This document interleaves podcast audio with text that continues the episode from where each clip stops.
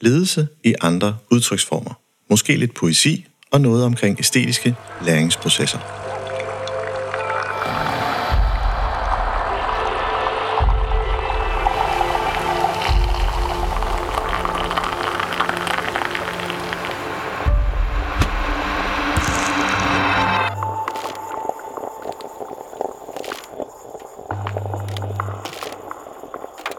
Velkommen til podcastprogrammet Kaffe og Ledelse. Mit navn er Ejhan Gomes, stifter af Minecraft og vil være jeres podcastvært.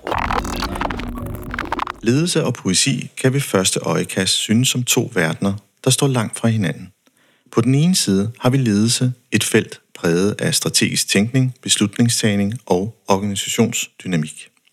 På den anden side står poesi, en kunstform, der udforsker sprogets skønhed, følelsernes dybde og den menneskelige erfaring. I dette afsnit søger vi at bygge bro mellem disse to tilsyneladende uforenelige sfære. Ved at udforske ledelse gennem poesiens linser åbnes for nye perspektiver på, hvordan vi forstår lederskab, kommunikation og organisatorisk kultur. Poesi tilbyder et rigt sprog og en dybde af følelser, som kan berige vores forståelse af ledelsesudfordringer og muligheder. Til dette afsnit har jeg tre gæster siddende på de grønne sofaer her på Stævns.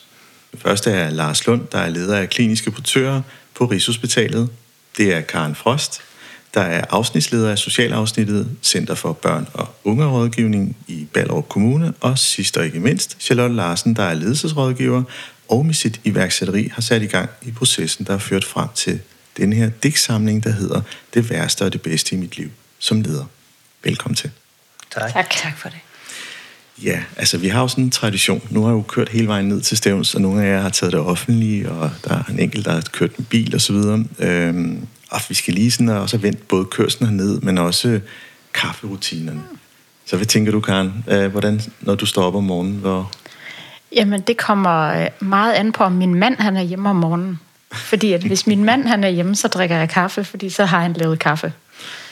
Så min øh, kafferutine, tror jeg, er meget øh, afhængig af, om der er nogen, der gider at lave det til mig. Okay, Ja. og det, det, det, det er jo faktisk rigtig rart. Ja, Så hvis han ikke er hjemme, så? så drikker jeg ikke kaffe. Okay. og er det noget, man kan mærke på arbejdet? Overhovedet ikke. jeg, jeg har faktisk på den måde ikke noget forhold til kaffe andet, end at jeg synes, det er hyggeligt at drikke sammen med nogle andre. Ja. Ja. Ah, hvor hyggeligt. At drikke en kop kaffe selv, det, det sker sjældent. Ja. Jeg kan faktisk godt lide den der duften af kaffe, og lige sidde og, og reflektere lidt over dagen og, og sammensætte det. Men sådan er vi så forskellige, Ja, Karen. ja. Hvad med dig, Lars? Jamen, til daglig så øh, får jeg faktisk først kaffe, når jeg kommer på arbejde. Med mindre min svigerfar er på besøg. For han laver også kaffe om morgenen, så sidder vi og drikker kaffe og spiser morgenmad. Men ellers, den vigtigste kop kaffe, det er, når jeg møder på arbejde. Det er den vigtigste og den bedste kop kaffe på hele dagen. De, de har måske godt kaffe, er vi på Rigshospitalet. Ikke nødvendigvis, men den er nødvendig. Oh ja. Og hvis nu kaffemaskinen lige sådan en sjælden gang går i stykker, eller der pludselig ikke er mere bønne, hvad så? altså, for jeg drikker faktisk, på arbejde drikker jeg voldsomt meget kaffe, men ellers drikker jeg faktisk ikke så meget kaffe. Nej. øh, derhjemme, fordi jeg er- er den eneste, der drikker kaffe, så det, det, og jeg gider ikke at sætte den hele kerne over, og så gå rundt og drikke den alene. Altså, det, så, men som sagt, øh, jeg elsker kaffe, men øh, jeg drikker ikke så meget derhjemme, men voldsomt meget på arbejde. Ja. Og det er jo sådan, så kommer man til møde, så står der kaffe, og hvis man ikke ved, hvad man skal gøre, man skal lige antænke, så går man ud og henter en kop kaffe. Altså, det, det er sådan næsten rituelt, at man skal have den der kop Ja. gang i mange. ja. Jamen, der er så mange forskellige nuancer, ikke? Der er jo nogen, der drikker den sorte kaffe op til middag, og når det så bliver eftermiddag, så kommer der en lille smule øh, mælk i, for ligesom at bløde det lidt op. Øhm, og så mange ritualer, som du siger, eller rutiner, man har omkring kaffe. Hvad med dig, Charlotte? Altså for mig er det meget vigtigt at få en kop morgenkaffe. Ja. Øh, og jeg kan, jeg kan mærke, at jeg har trænet mit system til, at der skal helst ikke gå mere end 10 minutter. Altså, så, så, så jeg går ud og sætter øh, vand over. Øhm, på, med den der gammeldags kedel, som vi udskiftede, øh, dengang vi alle sammen fik at vide, at vi skulle spare på strømmen. Ja. Øh, og, øh, øh, og øh, så skal der helst ikke gå for lang tid. Så det er et morgenhøjdepunkt. Det er ikke en rigtig morgen, hvis jeg ikke har fået en god kop kaffe. Og ja. Sådan har jeg det også. Og, og, og jeg har jo, kan man sige, fået investeret i en maskine, der gør, at nogle gange, når, når, når den store familie kommer på besøg, så, så kigger de på Mokka-masteren og tænker, det kan du godt tro om igen vi skal have det for maskinen. Selvom man tænker, jamen, åh, det, det er altså også noget dyrt, lidt, lidt godt kaffe. Det er jo ikke bare sådan, man lige kan skænke ud til 20 mennesker. Men øh, det bliver jo så nødtaget til, og det er jo selvfølgelig sådan, det er. Øh, når man har smagt noget, der smager bedre, så tager man selvfølgelig det. Øh, og det er altid meget sjovt at, sådan at undersøge de her kaffevaner hos os mennesker, fordi øh, nogle gange så rammer man også øh, sådan en, en, en meget hård væg. Det er sådan, jeg drikker ikke kaffe, jeg drikker te. Mm. Så skal vi lige konvertere samtalen og sige, jamen, kaffen er jo blevet, blevet symbol på sådan en hygge øh, mellem os mennesker, og, og, og det er som om, at den overskygger te også katte. Øh, og det er som om, den har taget patent på det, hvilket bliver en, altid en sjov samtale, og så bliver det sådan, velkommen til te og ledelse. Det lyder heller ikke så catchy. Men øh, skal, vi ikke, skal vi ikke skåle med kaffen? Jo. Ja, lad os gøre det. Skål. Skål.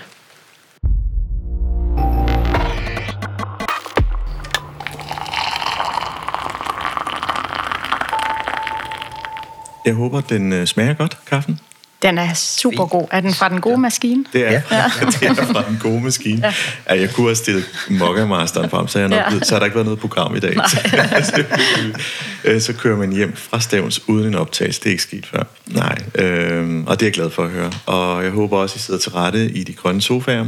De er næsten blevet sådan lidt en ting her i det her program, øh, hvor man bliver sådan mast godt op i det ene hjørne med puder, og så øh, ellers øh, håber man er til ret øh, til at kunne snakke om, om det, som vi skal tale om i dag. Fordi vi skal jo bevæge os lidt om øhm, dæksamlinger, poesi og æstetiske læringsprocesser. Men, men før vi ligesom fagner det, så skal vi starte et sted, fordi der var jo en, der fik ideen med at koble det til ledelse, Charlotte. Hvor startede det hele? Hvor startede det hele?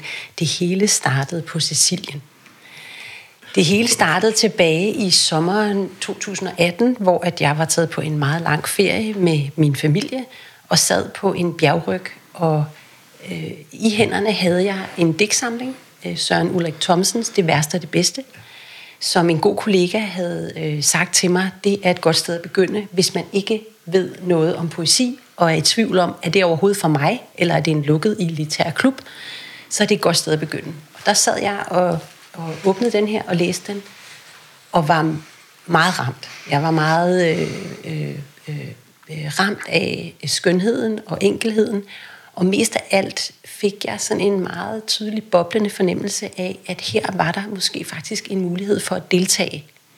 Altså at poesi ikke kun var for dem, øh, som ikke var mig, men at, at øh, man måske godt kunne, hvis man var et helt almindeligt menneske, også udtrykke noget poetisk, hvis formen var enkel, som Søren Ulle Thomsens værk er. Så, så der startede det, og jeg, jeg læste, og jeg fik i første omgang en vældig lyst til selv at prøve. Og det første, jeg prøvede, det var, at jeg prøvede at skrive om det værste og det bedste ved at være mor. Og, øh, og det gik øh, helt forrygende og helt forfærdeligt, forstået på den måde, at jeg øh, fik skrevet ting frem, som jeg faktisk ikke havde tænkt over, som var helt vidunderlige. Og jeg fik også skrevet ting frem, som var øh, helt forfærdelige. Mm. Øhm, og øh, og den, den oplevelse, den fik mig ret hurtigt til at tænke over, hvad nu hvis det var nogen af mine ledere, altså dem, som jeg rådgiver for, hvad nu hvis det var nogen af dem, som fik lov til at skrive om det værste og det bedste i deres ledelsesliv? Øh, hvad kunne det give? Mm. Øh, og fordi formen var så simpel og taknemmelig, som den er, øh, så øh, tog jeg hjem, da jeg var færdig med at være på ferie, og spurgte nogle af dem, som havde sådan relativt øh, høj tillid til, at det skal nok gå, det, det, det hun kommer med af idéer, om de ikke har lyst til at skrive. Og det gik over al forventning. Altså, at de meldte tilbage og sagt, hold da op, øh, det her det er en ny måde at kigge på mig selv og mit arbejde på som kan noget helt andet, end når vi ellers sætter os ned og siger, Nå, nu skal vi snakke om ledelse. Hvad er det, øh, der er svært? Eller, eller nu skal vi også huske at nævne de gode ting, eller et eller andet andet. Øh, man kan få øje på nogle helt andre ting, og det var erfaringen fra de ledere. Mm. Og, det, og det er alligevel, altså, der er jo et behov her, for jeg, jeg oplevede jo øh, ja, i, til ledertræf, hvor øh, det, det er sådan et godt disruption til, til ellers et fagligt tema, som oftest er meget det rationelle, logiske fortællinger. Altså, det kan være erfaringer, best cases, det kan være nogle eksempler omkring ledelse, og så kommer der et break, kommer noget dejlig underlægningsmusik, Øh, og når man læser digt op, så er tempoet også et andet, og vi kommer til at lytte til to digte i dag til det her afsnit. Øh, og, og der sker jo noget i kroppen, når man modtager den oplysning, eller de informationer om digte og, og den, det sprog, der, der ligger til, tilknyttet. Øh, så så man, man helt naturligt sætter tempoet ned. Man får mere ro på. Og tænker, det der, det, det kan noget. Så det er jo et eller andet sted jo godt set ind i en verden, der har det med at løbe lidt stærkt. Ja, løbe lidt stærkt og være meget oppe i det øh, mentale domæne. Ikke? Mm. Altså, at, at vi øh, øh, processer øh, de, de ting, vi gør på arbejde, i høj grad ud fra vores øh, mentale, altså op i, op i hovedet. Så vi siger ligesom det der med, hold, kom, hold nu op med at være så meget op i hovedet og komme ned i kroppen. Ikke? Men hvad er det, det betyder? Ja. Øh, ja, det, det er for eksempel den øh, ligesom sådan naturlige afslappning, afslappning som, du, som du taler om, når, når vi lytter til noget, som kommer et andet sted fra. Ja. Og, og hvordan er det sådan, at det er skruet sammen? Det er jo en, en, en digtsamling, og digtene er skrevet af lederne selv. Det er det nemlig. Ja. Altså, så efter jeg havde lavet de her øh, tests med nogle få ledere, mm. og, og det var en god oplevelse for dem, og jeg, jeg kiggede på det, de havde skrevet, og fik en fornemmelse af, hold da op, det her, det er dyrebar skrift. Altså det her, det har jeg ikke set skrevet før i alle mine år inden for ledelse. Så, øhm, så gik der jo nogle år, hvor den her idé lå i fryseren, også på grund af corona og alle de der ting. Men da den kom op af fryseren igen, der tænkte jeg, at det her det er større end dagtilbudsledelse og skoleledere, som jeg som typisk øh, går sammen med.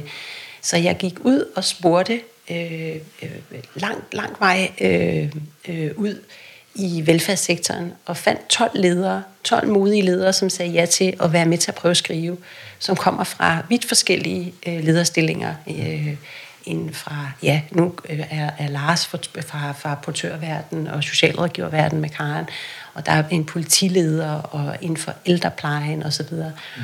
og de her 12 ledere har skrevet inden for det her simple format til mig øh, i, i de her udsagn. Det værste i mit lederliv, og det bedste i mit lederliv. Mm. Og dem har jeg samlet ind.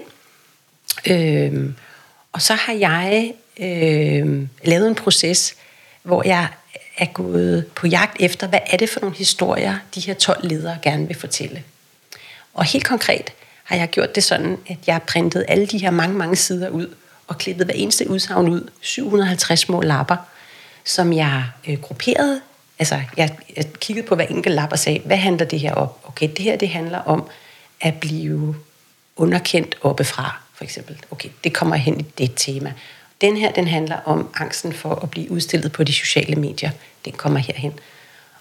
Og da alle temaerne var lagt, så kiggede jeg ned og kiggede på, hvad er det for nogle, ty- hvad er det for nogle tydeligste udsagn fra hver af de her grupper. Mm. Og på den måde har jeg kunne sammensætte en, en, en bog, hvor ingen ved, hvem hvad har skrevet. Altså alle de 12 ledere står kollektivt på mål for, hvad der er skrevet, hvilket ligesom var en forudsætning for, at de kunne skrive øh, åbent, ærligt. Altså om de ting, som også er banale og svære og skamfulde og frustrerende og hemmelige. Øh, ja. Og det er som om, når, når det kommer i sådan en, en digt-kontekst, mm. så er det mere tåleligt. Øh, der kan man også tillade sig at være en lille smule mere skrøbelig, for formatet tillader det.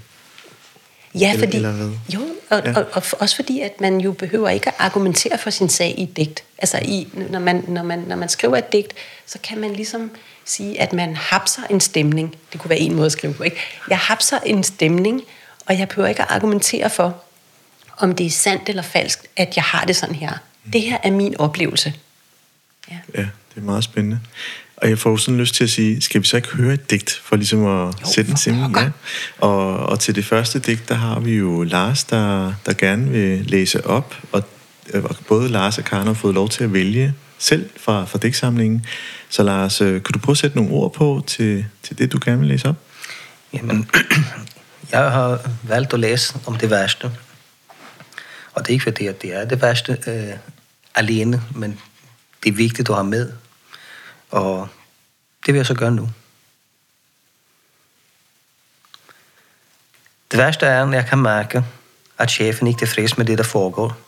Men jeg er usikker på, om det handler om mig, eller om det handler om beslutninger, jeg har taget. At, at halte bagud og lade som man, man er med, det er det værste. Værst er, når juleplanen går op, og alle alligevel er sure. At vi på kontoret har en stor kasse med hovedpinepiller til personalet, er det værste. Det er næsten så, ses som et personale gode at kunne dæmpe den hovedpine, man får af at gå på arbejde. Det værste er sygeforværsproceduren. Hvem vil tage hånd om en procedur?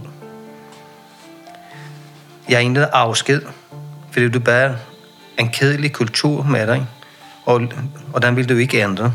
Og du får løn. Du får ni måneders løn med. Det er det værste. Det værste er at være en ledergruppe, der altid giver medarbejderne skylden for fjasken Og den dårlige stemning, det er dårlig stil. Men aller værst, det er, at jeg selv kom til det. Det er det værste for mig. Det var meget smukt. Det var meget smukt. Og jeg kan allerede mærke det. Det sker det samme igen. Og jeg sidder der og modtager det, og jeg tænker også, den rytme, du vælger, Lars, det er... Altså, jeg kan allerede mærke det på min stemmeføring. jeg kommer ned i tempo. Hvad sker der hos dig, når du, når du læser det her digt op? Jamen, det er, det er mange tanker, øh, der fucking ud. Man, når man læser det her, så jeg synes, man kan genkende sig øh, i så mange ting, der står. Selvfølgelig har den nogen, som er øh, meget fagspecifikke i, i det, der står, men baggrunden for det, der står, det tror jeg, om ikke alle, så i hvert fald de fleste, kan genkende sig på et eller andet plan, har man været øh, mødt det der. Mm. Øh, og det sidste her med, at man, man siger masser af ting. Jeg tror, vi alle sammen er kommet, at man øh, giver andre skylden for det. Øh, og, og jeg kan blive voldsomt irriteret på mig selv, når man kommer, øh, hopper i den øh, fælde eksempelvis. Øh, og det første, jeg læste også, var, at øh, chefen bliver sur, og man ved faktisk ikke helt, hvad, hvad det er. Altså det, øh, jamen det er masse ting, og hele vejen igennem har man sådan ting, som, jamen det rammer bare. Mm. Øh, og jeg snakker med Charlotte til det om, hvordan jeg brugte bogen. Jeg har læst den øh, fra A til Z, når man siger sådan, men i, i dagligdagen, så bruger den bare sådan, at tage frem, hvis der er noget tryk, så er det faktisk rart at lige læse den over. Og det, det giver faktisk det, øh, mentalt ordentligt frirum og lige få læst sat ord på nogle af de frustrationer, man står med en gang imellem. Mm. For helt pludselig er jeg ikke alene. Det er faktisk andre, der tænker det samme og føler det samme. Og det synes jeg jo har været meget rart med det her, at helt pludselig kommer man ind i en anden tilgang til ledelse. Øh, jeg ved, at vi alle sammen står og bokses med, at folk er syge, og vi skal dit, og vi skal dat. Men det er meget konkret, faktuelt. Og så er det sådan, og så skal du jo klare det selv, og så er det dit eget problem. Og, og nu kommer, kommer det luft til det. Altså.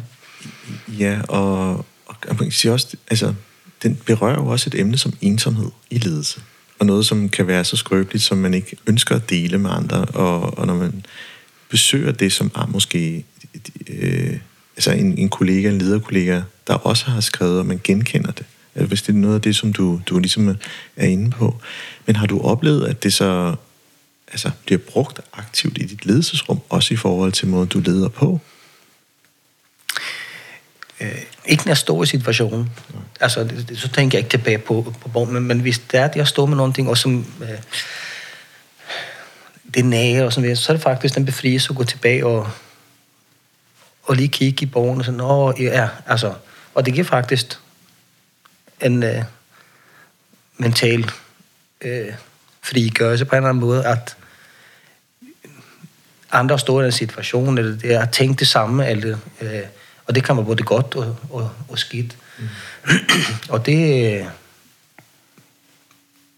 det er sådan, jeg bruger den. Altså, som sagt, jeg ligger ikke og læser hver aften fra A til Z, men, men hvis jeg kommer hjem, og der er været noget, så kan det være godt at lige gå op på mit arbejdsværelse og lige, og lige kigge, og så...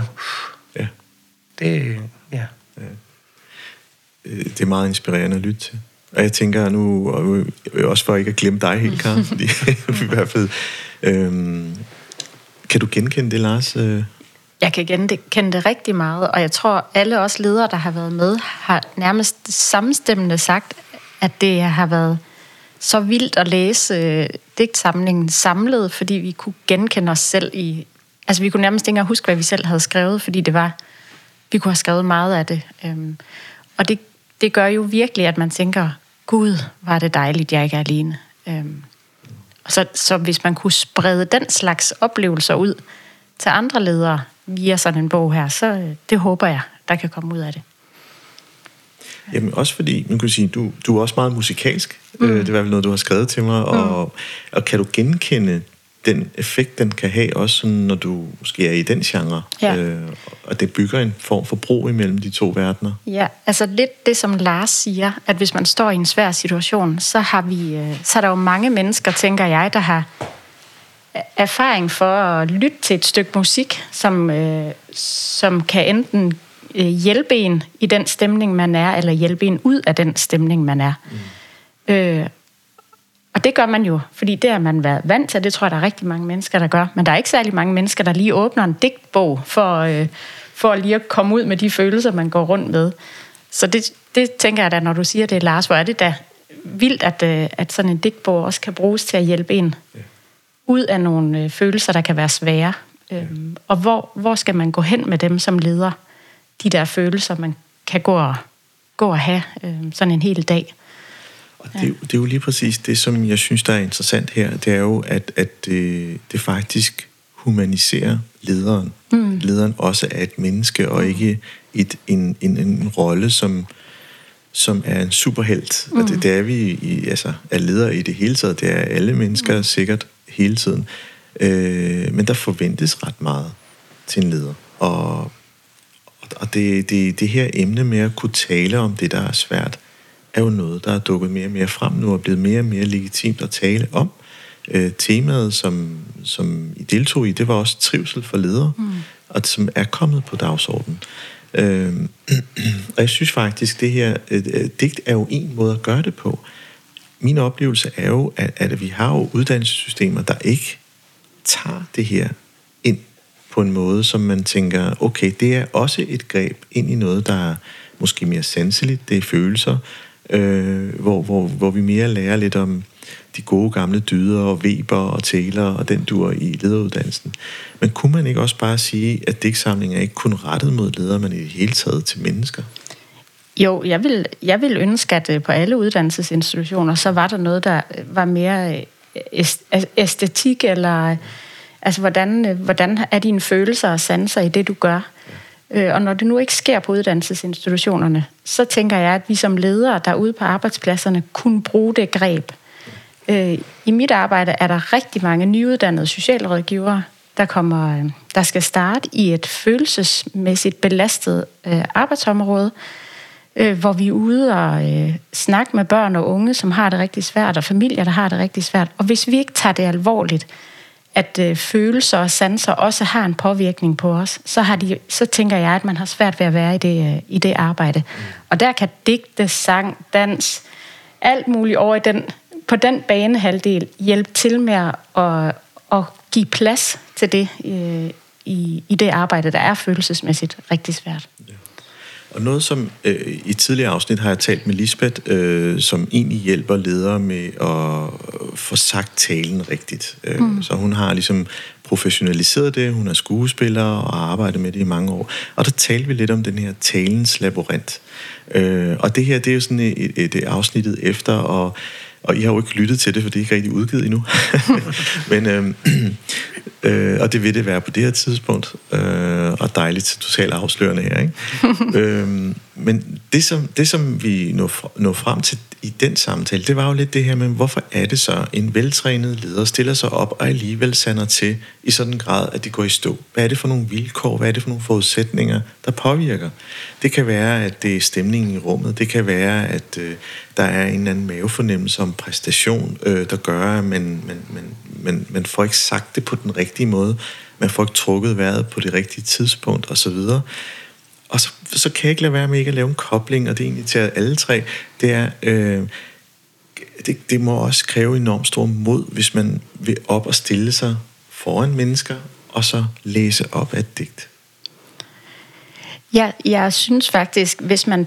Jeg tænker også, det handler om mod fra, en, fra alle omkring os, at man skal... Når en leder gør det, jeg, jeg har læst nogle digte op for mine medarbejdere øh, som en indgang til en ny stilling, jeg skulle have. Så tænkte jeg, at jeg må bruge de her digte som en slags åbning. Øh, men det kræver også meget af dem, der lytter, øh, og dem, der, der tager imod, at der er en leder, der stiller sig op og gør noget anderledes. Så det er noget, vi skaber sammen, at man kan begynde at gå, øh, gå nye veje. Mm. Fordi at man tænker, uh, nu står jeg her og læser et digt. Hvad må de tænke om mig, når jeg gør det? Ja. Og, og hvad tænker de så? Jamen, når jeg kigger rundt, så kan jeg kun se, at der er lys i øjnene. Ja. Jeg kan kun se, at de smiler på en, øh, på en behagelig måde til mig, og, øh, og at de tager imod det, som noget, de måske har, har savnet, at der var nogle ledere, der gjorde. Så jeg har aldrig oplevet det modsatte. Men øh, man kan jo forestille sig meget ind i hovedet, der kan ske, ikke? Men Charlotte, er det ikke også, altså digt er jo også en eller anden, det, det bliver jo ligesom talt for, for hjertet. Og når mennesker taler fra hjertet, så er det sjældent, man går imod det. Nej, det, det, jeg tror ikke, man går imod det. Altså alene, alene af den grund, at man jo øh, naturligt kommer til at modtage det fra hjertet. Mm. Øhm, eller det er i hvert fald det er jo tanken med det, at vi så ikke skal modtage det med hjernen og prøve at analysere, altså har hun, har hun lavet den rigtige opbygning af digtet. Men naturligt vil man, når nogen taler fra hjertet, modtage det med hjertet. Eller sanserne, ikke? Tal fra sanserne, modtaget med sanserne. Øhm, jeg tænker det der med, hvad er det, der gør, at man, man ser sig selv, og jeg, jeg ser også mig selv gøre det, at jeg strammer mig selv ind Altså jeg strammer ligesom op, det, er både, det kan både være, når jeg skriver, jeg sætter mig ned og skal skrive en fagtekst, og lige pludselig så skriver den næsten sig selv, og jeg bruger sådan nogle øh, der som, øh, at han ville, altså det, det, at jeg ryger ind i sådan et, et analytisk fagsprog, og jeg tænker, hvor kommer det fra? Det kommer bare ud af mine hænder. Eller jeg stiller mig op øh, i, en forsamling, og lige pludselig så taler jeg et, et sprog, som er det analytiske sprog. Mm. Ikke det sansede sprog.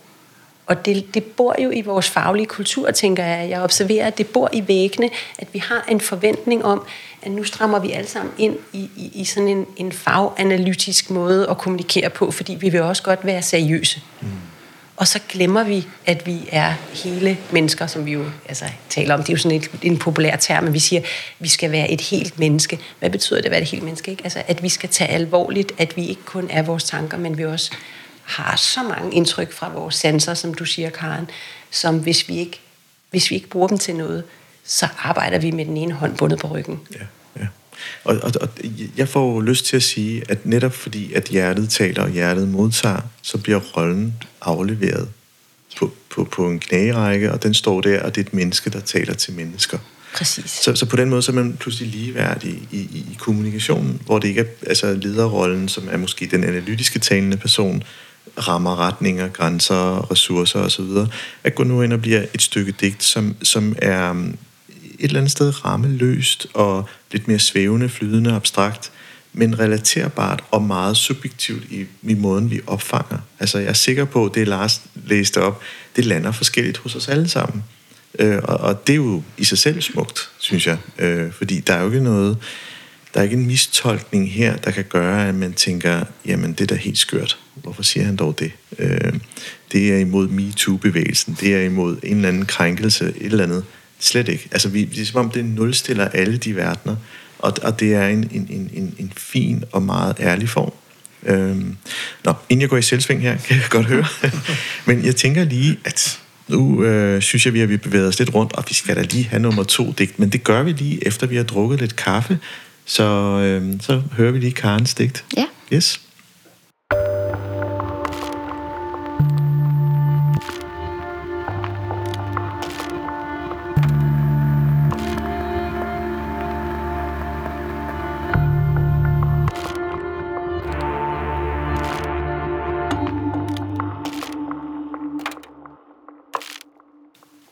Yes, så fik vi holdt en lille pause og lige forberedt Karen til at være klar på, på digtsamlingen. Og lige i samme ombæring, så vil jeg sige, det musik, I så hører i, som baggrunden, som er skruet godt ned, det er så noget, jeg har produceret selv. Øh, jeg tænkte, det passer lidt til stemningen. Så Karen, vil du ikke prøve at sætte nogle ord på, øh, hvad du gerne vil læse op? Jo, jeg vil, øh, som modsætning til Lars' øh, det værste digt, så vil jeg øh, læse noget op om det bedste ved at være i mit ledelsesliv. Øh, og det er jo sådan, at heldigvis så er der rigtig meget det bedste ved at være leder. Yeah. Ja. Det bedste er, når du siger, de skal belønnes for at have ydet gennem et langt liv. Jeg kan se varmen i dine øjne, og at du siger det fra hjertet. Bedst er en sludder og en pause over en fesen kop kaffe. Den kaffe firmaet kan levere. En fisen kop kaffe smager trods alt bedre end en mail. Det bedste er at kunne låne skolen ud til overnattende gæster fra en anden skole i en anden kommune. At kunne hjælpe hinanden, så lejerskolerne alligevel kan lade sig gøre, trods trængt økonomi. At du deler dit tætteste og mest fortrolige med mig, er det bedste. Tænk, hvis vi kunne. Store tanker og drømme om bedre måder at arbejde på, er det bedste. Det bedste er, når du kommer og giver mig et kram. Det er gået godt, og jeg kunne give dig den rigtige støtte. En stor fadøl fredag kl. 17.30. Det er det bedste for mig. Jamen altså, det er lige før, vi skal have sådan en underlægningstekst til den her sang. Altså, vi er helt, uh, helt rørt. Ej, hvor er det fint. Karen, jeg kan også se, at der sker noget med dig, når du læser op. Ja. Kan du prøve at sætte nogle ord på det? Øhm, jamen, det der sker, det er, at øh, nogle gange, når man er leder, så synes man, at kæmpe store resultater er det, man skal arbejde hen imod. Og nogle gange er det jo de der bitte, bitte små ting, der sker i hverdagen, som er det, der gør, at man går rigtig glad hjem. Øhm, og glæder sig til den fadøl fredag kl. Øh, 17.30. Og igen, ligesom øh, Lars siger, så handler det jo om, at man må gerne føle glæde ved de her små ting. Og man må gerne tænke, at det, så har man haft en succesfuld dag. Men det ved man ikke, hvis man ikke øh, har hørt det fra nogen andre. Så går man og stræber og stræber efter noget større, og det, det behøver man ikke. Nej, det, det får man lige lyst til at sige, at et lille opbrud omkring det der vækstparadigme. Ikke? Mm. Altså hele tiden mere skal have mere, og vi skal skynde os, og, og så skal vi skynde os lige lidt mere. At det bliver sådan lidt en, en øh, der ikke er noget loft. Ja. Øh, det er som om også det her, det, det, det, det tager ligesom luften. Altså, man får lige ventileret. Ja. Øh, det er i hvert fald den følelse, jeg får i hvert fald. Ja, men det er bestemt også den følelse, ja. følelse jeg får. Og nogle gange oplever jeg også i ledelse, så har vi tendens til at brokke os meget, og oh, det hele det er meget hårdt, og, og, øh, og det er også de andres skyld, og det er måske også ens egen skyld, og der er alt muligt, der kan være hårdt. Men der er virkelig også meget, der er fedt. Og de fleste ledere er jo helt vildt glade for at være det. Men hvornår kan man udtrykke den slags begejstring? Det, øh... Ja, der er, der er jo også, øh, Lars, også noget af det nye, sådan, sådan, en, sådan en fyr som Rosa, der har lavet Resonansbogen, som også er meget svingninger, takt og sådan noget. Han tager jo meget den musikalske verden ind i, i, i hvordan vi svinger med hinanden i en gruppe. Og det er jo sådan en smuk øh, gruppedynamisk beskrivelse af måden, vi kan agere som mennesker. Jeg, jeg synes, den, den lander i hvert fald rigtig godt hos mig. Men Lars, når, når, du, når du også hører det her, altså du bliver jo, kan også se, der, der sker også noget med dig, når du lytter. At du falder lidt tilbage på sofaen, og Jamen, men Karin har fuldstændig ret, at det findes så mange fantastiske oplevelser. Og vi får lært på lederuddannelse og alt muligt, at husk at fejre det små succeser. Men gør vi det? Nej. Og, og meget tit er det svært at finde de små succeser, for man tager det som en selvfølge. Og når du tager det som en selvfølge, så forsvinder det. Og så er det netop, i den her proces, så skal man begynde at tænke, om man får skrive dem ned. Og så kommer ah ja, det er rigtigt. Altså, og det, øh, det er det, som har været så fantastisk i, i alt det her, at øh, helt pludselig skal vi begynde at tænke på det værste, det bedste, som man... Øh, og det... Jeg synes, det er, er godt, for helt pludselig så får du sat den her ting på plads, som man faktisk hvad skal jeg sige, lidt savner i dagligdagen, for man aldrig hørt det, men aldrig har brugt tid på at tænke. Og nu kan man øh, gå tilbage og, og læse det, og man kan også, hvis man er mod på at begynde at tænke med sig selv, eksperimentere med det værste og det bedste, ligesom Charlotte beskrev det tidligere, ligesom for sig selv, for ligesom få, få sådan et perspektiv. For det, det betyder faktisk rigtig, rigtig, rigtig meget. Mm. Øh, og jeg, lige så vel som jeg kan genkende det værste, så kan jeg så godt genkende det bedste, når det bliver læst op, og som giver en jamen, lykkefølelse, eller om man nu skal sige. Sådan, øh, for det, det er så den positive ventil, der kommer, og den anden, den negative, som også ligesom får, får luftet ud i, i systemet. Det er dejligt. Ja, altså, og fordi det er også den der, den der symbolske ting med, vi glæder os til fyreaftensøllen, ligesom vi indledningsvis havde, hvilken påvirkning kaffe har, ikke som en drik, men også hvad den symboliserer mm. et eller andet sted. Så øh, Charlotte, du, du markerede lige. Jamen det er fordi, jeg bliver nødt til at sige, at jeg bliver aldrig færdig med at lade mig påvirke af, når jeg hører, at de her bidragende ledere læser op. Og øh, det er som at blive taget med på en rejse ind i det rum. Hvad vil det sige at være leder? Hvad vil det egentlig sige at være leder? Og, og apropos i forlængelse af det der med, Karen hun siger, med det gode, og Lars han, han er også øh, inde på det der med, at vi glemmer det lidt. Mm. Ikke? Ledelse er bedre end sit rygte. Så har jeg sådan lyst til at sige, at da jeg sad og arbejdede med materialet, så øh, i første omgang arbejdede jeg jo enormt sådan analytisk med det. Altså, hvad er det, der fungerer? Hvad er det, man forstår? Og hvad er det, der, er, der skal være en forskellighed og en polaritet osv. Og, og da jeg var færdig med det, øh, og ligesom skulle forholde mig mere sansligt til det, øh, så, var, så var der simpelthen tidspunkter, hvor at jeg var nødt til at lægge brillerne og øh, det tørre øjnene. Og det var ikke på grund af de værste eksempler, og dem var der masser af, helt grumme eksempler. Men, men det, der var det mest berørende, det var de bedste eksempler.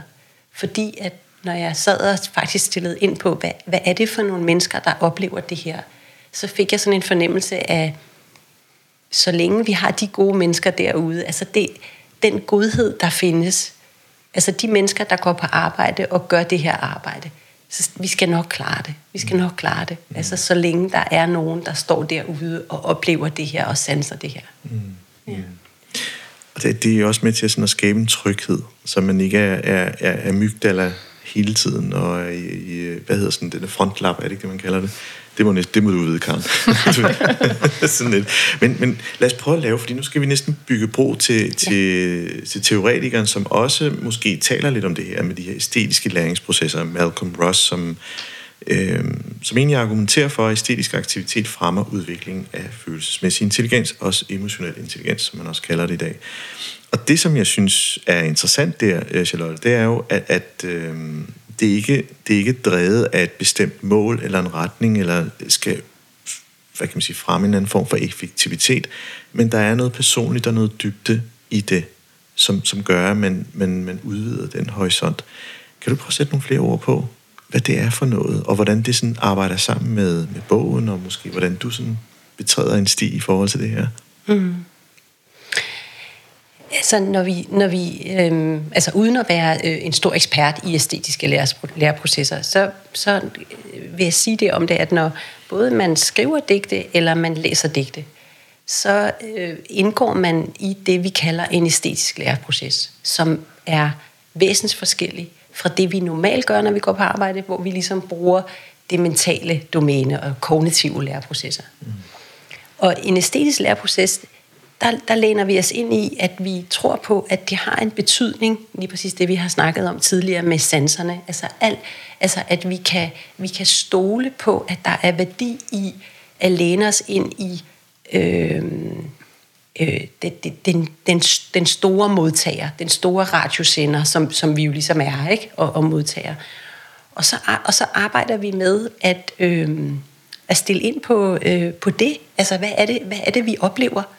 Og som du siger, det er ikke en lineær proces. Det er ikke, at vi, vi kan få en garanti for, at hvis vi læser et digt, så er vi bedre til at lede i morgen.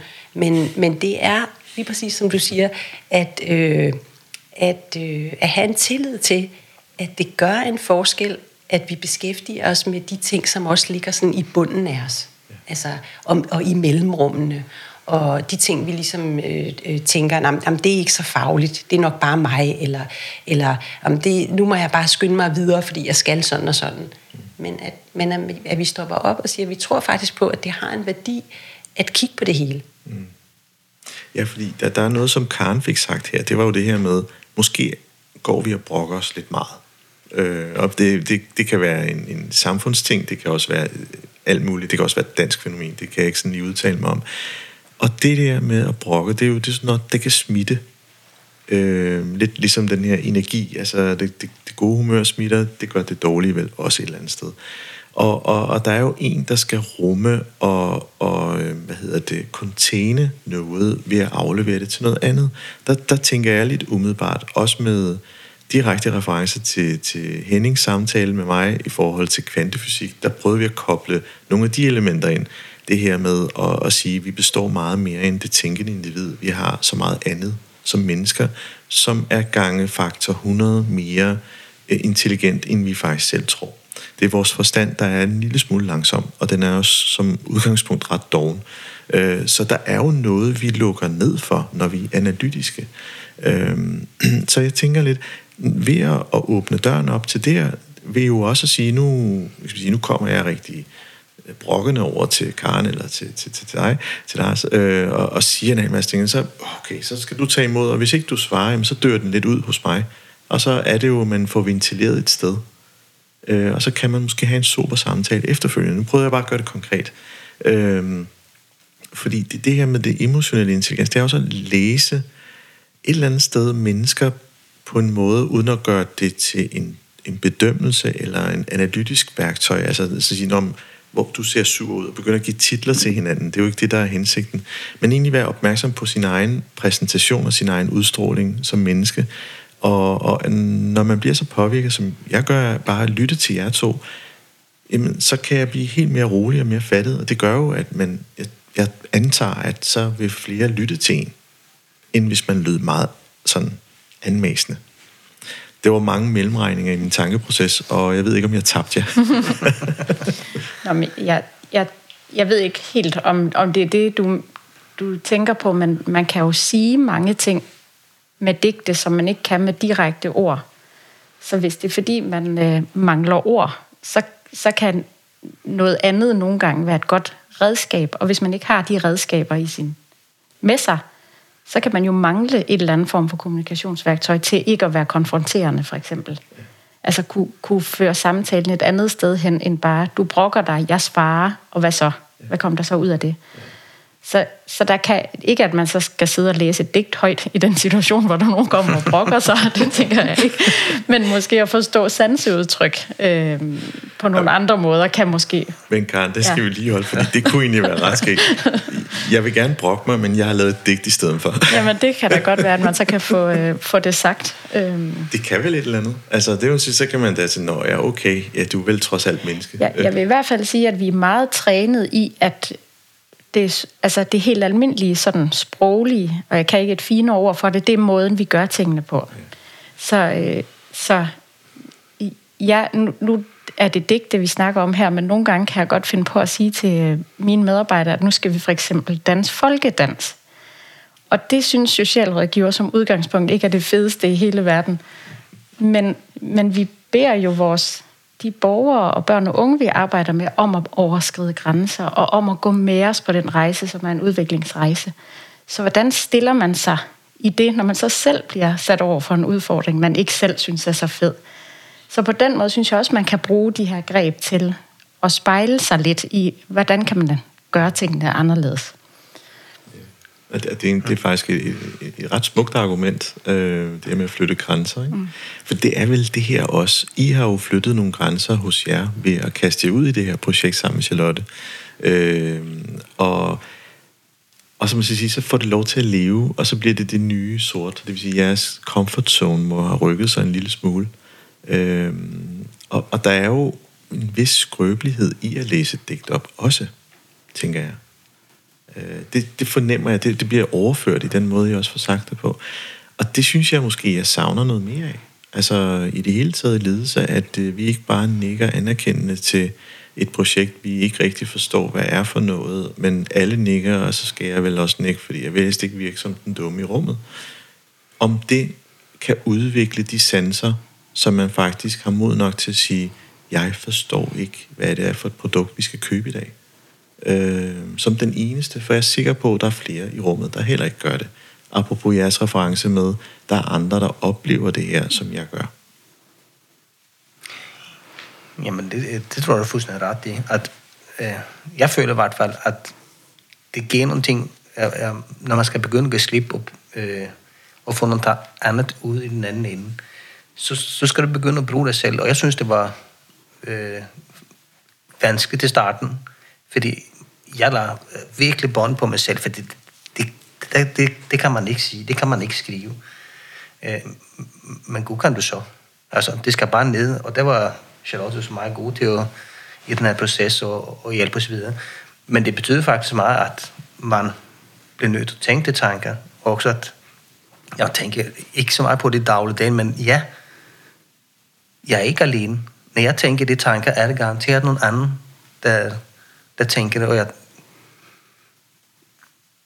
det er andre, der skal vurdere, om jeg har ændret mig og min tilgang, men, men jeg føler i hvert fald, at den anden øh, forbrudt påbudtryk mere robust i den måde, man tænker og tør at sige ting og sige. Nu har jeg aldrig været bange for at sige min mening, men, men alligevel så er det ret, at hvis du kommer i et nyt selskab, så skal du ikke være den første, der står og sige, det fatter jeg ikke. Altså, øh, og alligevel, så tror jeg faktisk, hvis jeg skal være ærlig, at hvis jeg står i en situation i dag, så tror jeg, vi var mere robust til at sige, det fatter jeg ikke. Kan du tage det en gang til, så jeg også forstår det? Det tror jeg faktisk, at øh, jeg ville være bedre til i dag, end jeg ville være for bare to år siden. Ja. Og, og det er jo lidt interessant, fordi så er der de her øh, 750 gule lapper, og når man læser digtsamlingen, så, så er den jo renset for, for alt, hvad der hedder fagligt indhold, altså til en vis grad. Altså det er meget genkendelige fraser.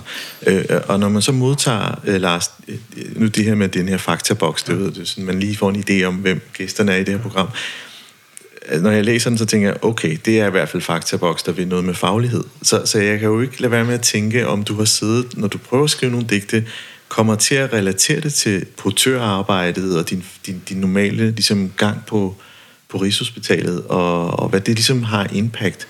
Og, og har der så været i jeres proces en, en, en, en sparring om, at det her det er for teknisk, det skal ud, øh, det, vi, skal, vi skal ind til kernen af det, det egentlig handler om? Jamen, nogle ting øh, har været, øh, jeg vil sige, meget genkendelige, kan man ikke sige det sådan? øh, og ja, og, altså, man kan jo ikke komme væk fra, at jeg har en rygsæk. Øh, jeg, som primært ledelsesmæssigt ligger inde øh, på Rigshospitalet. Så selvfølgelig er det jo den, jeg kigger tilbage på. Øh, men jeg synes, når man læser tingene alligevel, så, så synes jeg faktisk, at øh, de er skrevet på en sådan måde, at øh, øh, man kan ikke bare sige. Øh, jeg kan se nogle af de ting, som står, at det ved jeg, det har jeg skrevet, men, men det er mange andre ting, jeg tænker, ah, var, jeg ikke, var jeg ikke lige over? Altså, så at, øh, jeg ved, det var sådan meget rundt omkring, men...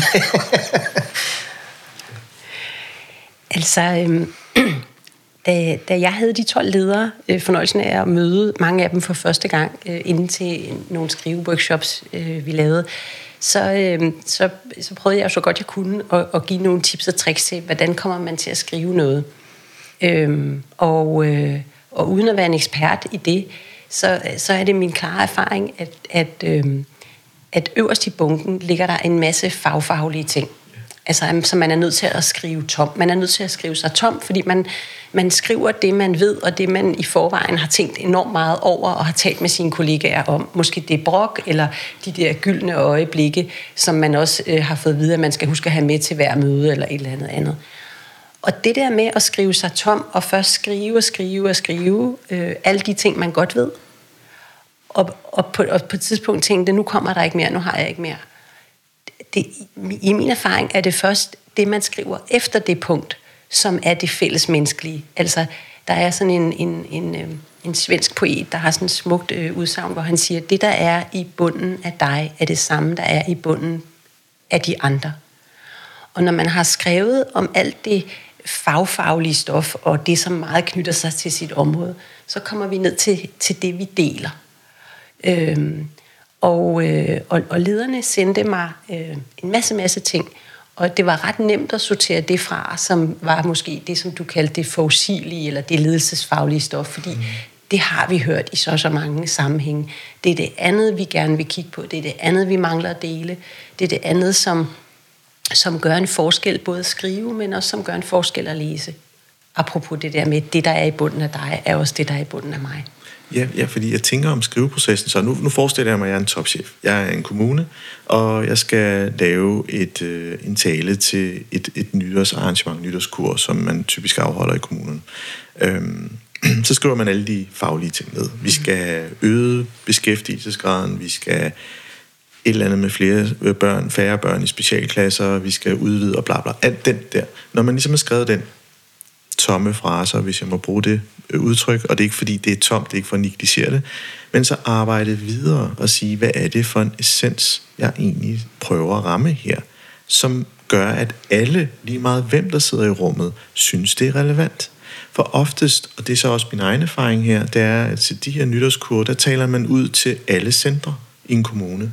Og så kan man lige referere til plejecentret, så kan dem sidde i teknik tænke, at det er overhovedet ikke relaterbart for mig, hvor, hvor, hvorvidt de gør det over. Så zoomer de ud. Øh, det er i hvert fald en tanke, jeg havde, Karen. Jeg kan bare fortælle lidt om min skriveproces, som, som lå lidt op i det, du fortæller, Charlotte. Men det, der skete til at starte med, det tror jeg, sådan tror jeg måske også, du havde det, hvis, hvis jeg skal huske det rigtigt, så startede man med et blankt stykke papir. Og man kunne, jeg kunne i hvert fald overhovedet ikke få skrevet noget ned. Af frygt for, at jeg gjorde det forkert, fordi jeg skulle skrive et digt, og at det skulle ind i en bog, og jeg synes, jeg havde lovet Charlotte, at jeg skulle gøre noget rigtigt ind i den bog. Så derfor var der blank i et langt stykke tid. Og så tænkte jeg, at der er der noget, jeg godt kan finde ud af, og det er mit arbejde. Og så begyndte jeg netop at skrive fagtekniske ting ned. Og det gik stærkt. Så skrev man bare rigtig, rigtig meget. Og så bagefter fandt man ud af, hvad var det egentlig, der var det vigtige. Så det, man blev ligesom nødt til at komme igennem hele den proces for at komme, øh, komme, komme hen til det, der er egentlig, hvor man egentlig synes, uh, nu, det, nu, det, nu er der noget på spil her. Ja. Det er fuldstændig rigtigt. Altså, øh, man bliver sådan lidt paralyseret i starten og tænker, og igen, man skal jo ikke, nu går jeg ikke efter perfekte mennesker, men man har alligevel store krav til sig selv, om at når jeg skal levere, så skal jeg levere det, der forventes. Ja, det er også derfor, man står og fortæller, at nu har vi gjort det her, og så kommer alle tørre tal, for det er det, der forventes, man skal gøre. Mm. Så igen, du skal over det, det der, og det, jeg har aldrig forestillet mig, at jeg skulle komme derhen. Altså, for jeg normalt ikke er en stor skriver, og, og begynde at skrive følelser. Nu er jeg også mand, så det er slet ikke mig, vel? Nej, men, men, øh, men det er rigtigt. Det, man sætter masser barriere op for sig selv. Øh, og, øh, og det er som Charlotte kan, man skal ligesom væk fra det, og så kommer det, og så kommer det et godt resultat ud af det. ja, ja, ja, ja jeg tænker, fordi den, nu rammer du også lige den der kønsting, fordi, ja. øh, og nu bliver jeg lidt nysgerrig. Ud af de 12, hvor mange mænd og kvinder, Charlotte? Sådan en slag på tasken. Er, det er, er der 4-5 er der 4-5 mænd? På en eller anden måde, så tror jeg lidt, at, at det er sådan lidt repræsentativt for offentlig sektor. Og, altså, jeg tror måske, der er endda en overrepræsentation af mænd i forhold til, hvad der er retvist. Jeg ved det ikke. Okay, ja. Men, øh, du er lige nysgerrig i forhold til, til ja. ja, Larsen tæller. Ja. Tre kan jeg finde. Tre styks ja. ud af de 12. Ja. Og, øhm, og, og fordi jeg bliver nysgerrig på det spørgsmål, øh, der hedder, øh, og det er fordi, jeg lige fik billedet af en, en skurvogn med 12 håndværkere, mm-hmm. og så var lederen, der, mm. der var værkføreren, mm-hmm. der så brugte digtsamlingen, var nok mere vanskeligt, end det var Karen og en socialrådgivergruppe. Men det er måske min egen, øh, min egen forbehold her. Øh, nå, Charlotte, du, du markerede. det, det, er, det er et, et interessant billede. Øhm med den der, øh, med den der skurvogn der. Altså, jeg, jeg får sådan lyst til at igen at lave et, et, et, et, et citat, øh, som vi måske alle sammen kender fra Døde Poeters Klub, øh, den der fantastiske film, hvor de siger om poesi, øh, vi læser og skriver ikke poesi, fordi det er nuttet. Vi, vi læser og skriver poesi, fordi poesi er sprog for det, der optager mennesker. Øh, altså, det er der, det ligesom brænder på. Øh, og... Øh, og jeg forestiller mig, altså den åbenhed, som Karen efterlyser, øh, altså, som skal være til stede, for vi kan komme nogen vejen. Men jeg forestiller mig, at en, en skurvognschef, øh, som er leder, eller leder, ja, som læser øh, digtsamlingen her, også vil føle sig set og genkendt. Ja. ja. For, for mig ligger der jo sådan en præmis i det her med den emotionelle intelligens, man ved at mene udvikler Øh, men, men der er en selverkendelsesrejse i den, der er en sårbarhedsrejse i den, og det mener jeg jo er forudsætningerne for, at man kan sidde omkring et bord og løse komplekse problemstillinger. Øh, nu taler vi rigtig meget om vilde problemer i dag. Øh, der har jeg selv skrevet en artikel omkring det, hvor jeg tænker, at forudsætningerne er, for det, det er jo ikke bare at smide 10 mennesker i et rum og sige, nu løser vi noget, der er komplekst, som også bliver mere komplekst, hver gang vi prøver at tage et skridt. Det i sig selv er jo også en rejse for den enkelte, der er meget svær, og man skal kunne holde det ud. Og, og, og en af de greb, man kan udvikle med sig selv, det er jo netop at arbejde med sin emotionelle intelligens. Og der kan man så sige, så simpelt som det greb, I har taget, og det, det er ikke fordi, jeg skal simplificere det, men, men, men at gå på poesiens vej, er en af mange måder at introducere sanseligheden, tænker jeg. Og, og i og med, når man bare, bare hører jeres beretninger, der, der gør jo, at, at øh, det er et pusterum. Øh, der var noget, jeg har været til et svært møde. Vi nåede ikke frem til nogle beslutninger. Jeg skal arbejde med min negative formåen. Øh, jeg skal være i det svære noget mere, noget længere tid, fordi det er det, der faktisk er, at man ikke knækker, at man, man, man laver et, et freudiansk slip og handler sig og fikser det ud. Altså, det er jo typisk træk, man gør som mennesker, når det bliver alt for svært. Øhm, men altså sådan et spørgsmål til jer to. Har I oplevet, at det har øget jeres evner på den konto? Altså, er I, er I gået til noget, der er svært, og så besøger jeres stiksamling, og faktisk tænker, at det skal nok gå? Ja. Øhm, ja. det var meget hurtigt. ja, altså, jeg har i hvert fald, når jeg hører om alt det med de vilde problemer, som jo rigtig nok fylder så meget, så ligger løsningen i, og det synes jeg også alt jo peger på rundt omkring de vilde problemer, det, det ligger i øhm, på tværs og fællesskab og sammen. Øh, når du så også fortæller, at det er jo svært, så sætter man 10 mennesker ind i et rum, og så tænker man, så løser man de vilde problemer, fordi vi så er på tværs og fælles. Men hvad er det, der skal samle os ind i det?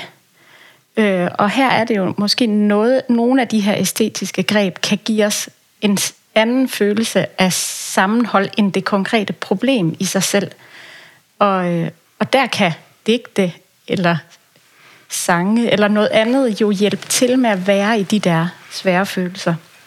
Og jeg kan ikke lade være med at tænke altid på den tradition, vi i Danmark måske særligt har med lejlighedssange. Jeg skulle lige til at sige det. Ja, som, som vi jo har brugt i alle mulige ja.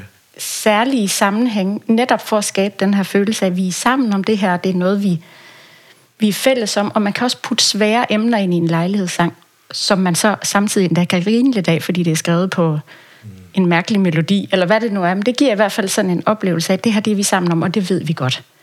Så digtbogen er lidt en slags lejlighedssang for mig. Ja. ja.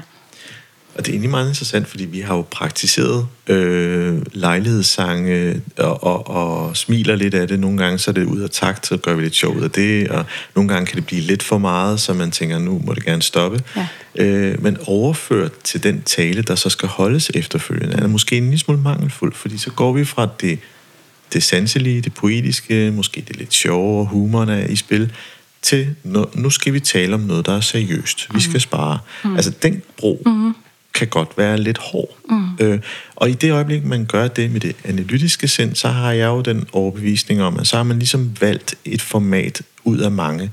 Når man er i den, så har man alle åbne hele mm. tiden. Mm. Mm. Ja. Men jeg tror, der er fat i noget, øh, ikke så meget med digt, men tilgangen ja. generelt i problemløsning er ret vigtigt. For når vi bliver sat i et rum med 10 mennesker, med de forskellige områder, som skal finde resultat, så er det et positionsspil og en magtkamp, der starter. Det handler ikke om at finde resultat. Det handler om, at mit område skal komme ud, så jeg kan stå til nytårskolen og fortælle, hvor gode vi har været. Det handler faktisk ikke om en, en fælles løsning. Og det tror jeg faktisk er vigtigt, at man, ikke man, vi som ledere, og specielt topledere, skal blive meget bedre til at sige, her, vi skal finde noget fælles, vi skal finde en anden vej ud af det her. Det er ikke dit område, dit område, det er vores område, det er os. Hvordan når vi os? Og det, det er derfor krampen, når vi så holder fast i vores lille vi kontra det andre, så, så, så bliver det fragmenteret, og vi får aldrig et os. Ja. Og, og jeg tænker, i, i, for, i forlængelse af det, øhm, nu har vi snakket meget om, hvad, hvad, hvad Karen og hvad Lars har oplevet af, at få ud af at skrive. Hvad er det, man kan opleve og få ud af at læse et digt? Øh, jeg tænker, at det afvæbner. Altså, at det afvæbner, og det afspænder. Så hvis vi sidder og skal kigge på vilde problemer, eller nu skal vi tage i gang i noget svært, eller vi skal, vi skal være med, at der er noget, der er svært ind i os selv, så har vi faktisk brug for at afspænde en lille smule ofte. Det, det tænker jeg i hvert fald af min erfaring, at hvis vi prøver at afspænde situationen en lille smule, så går det lidt lettere. Både det, der er inde i os selv, og det, der er mellem os. Og, og det er det, som for eksempel sådan et digt om lidelse øh, kan. Det kan afspænde nogle forhold. Ja, ja. det kan det. Og, og, og der, der, vi taler jo til alle mennesker, og der er jo også den her med at lytte til det rigtigt. Fordi jeg kan sagtens mindes om, at øh, undervisningsministeriet typisk, når de lavede nogle arrangementer, så var der altid sang og lidt klaverspil, før det hele gik i gang. Og hvis man ikke er tunet ind på, at man er mødt op til at lytte til den sidste lovændring, og lige få den der meget skarpe faglige tilbagegang, indstillet på at lytte til det, så synes man, det bliver støj. Øh, musikken bliver støj. Øh, og så der er jo også et eller andet med, når, når, når digten er afleveret, at man kan sidde med sådan en følelse af, jamen, det er jo ikke konkret, hvad skal jeg lave nu, følelsen. Så der er jo også en, en, en, et krav til modtagerens evne til at forstå, hvad det er for et rum, man egentlig taler ind i, og hvad man skal lytte til. Det var det, Karen sagde, den der, ja. den der åbenhed. Altså Ja. en, en vis åbenhed for Ja. at, at, at lade sig gå med. Ja, og det skal jo øh, trænes. Altså, og det skal jo selvfølgelig også passe ind i konteksten, ligesom alt andet. Fordi det er jo klart, hvis man synger øh, Jeg vil male dagen blå som fællessang, og så i øvrigt øh, kigger man på sådan nogle hardcore KPI-tal bagefter. Hvad var det så, sammenhængen egentlig var? Hvorfor var det, vi skulle synge den sang? Var det bare, fordi det var hyggeligt? Så kan jeg godt forstå, at man stiller sig undrende ved siden af. Men hvis, øh, hvis, hvis det passer sammen med det, så altså, det er nogle greb. Du, det er jo ikke noget, du bare skal tage op af lommen og så tænke, det her det gør jeg u, ubevidst. Det er, jo, det er jo bevidste greb, du skal, du skal bruge det til. Ja, præcis. Øh, Og ikke manipulerende. Ja. Nej, Altså, for ja. ja. skal til at sige, altså lige, lidt i forlængelse af det, I lige præcis siger, man, ja. nogle gange kan man godt få fornemmelsen af, at, at man tænker, Nå, okay, så skal vi sukre pillen. Altså, vi skal, nu, så skal vi også have lidt børnesang, eller, Ja. ja. eller, eller, Ja. eller, og det, er jo, det har en, den modsatte effekt. Altså, så får man den paraderne op og tænker, at det La- går vi ikke med. det her. Ja. Ja, præcis. Det, det, den, der, den der timing der. Ja. Fordi, øh, altså, nu får vi jo bare billeder, ikke, Charlotte? Det, jeg tænker, man er som leder, man skal tage en svær samtale med sine medarbejdere, hvor man egentlig skal præcisere nogle krav. Og man starter med et digt, så det er sådan, oh shit, det er malplaceret. Ja. øh, og de kan sidde tilbage, jamen, hvad er det, jeg har gjort forkert? Det har jeg lavet et digt til dig om. Ja. Altså, det, det passer Det ikke. passer jo ikke. Men, men det, som Lars siger, det er, at den svære samtale, man skal tage som leder, der kan du som leder sidde og tænke, det er jeg fuldstændig alene om det her. Jeg ved ikke, hvordan jeg skal gribe det an. Jeg synes, det er meget, meget svært. Så kan man som leder hente fællesskabet frem i digtbogen, for eksempel, så man kan sidde der bedre. Så det er jo sådan dobbelt. Man skal ikke bruge det nødvendigvis konkret, men mere som, et, øhm, som en, en hjælper. Præcis. Og det er måske også det, vi skal slutte. For tiden er gået. Og jeg vil bare sige, jeg har i hvert fald lært nogle nye ting, øh, hvor jeg tænkte, gud, der er nogle rum her, hvor jeg faktisk kan, kan konvertere det til noget af det, jeg laver i dag. Så det vil jeg sige tusind tak til, til dig, Charlotte, til dig, Lars, og til dig, øh, Karen, for at I har lyst til at køre til stævns. Det var hyggeligt i Ja, de det var grønne ja. sofaer. Tak for Ja, invitationen. Tusind tak.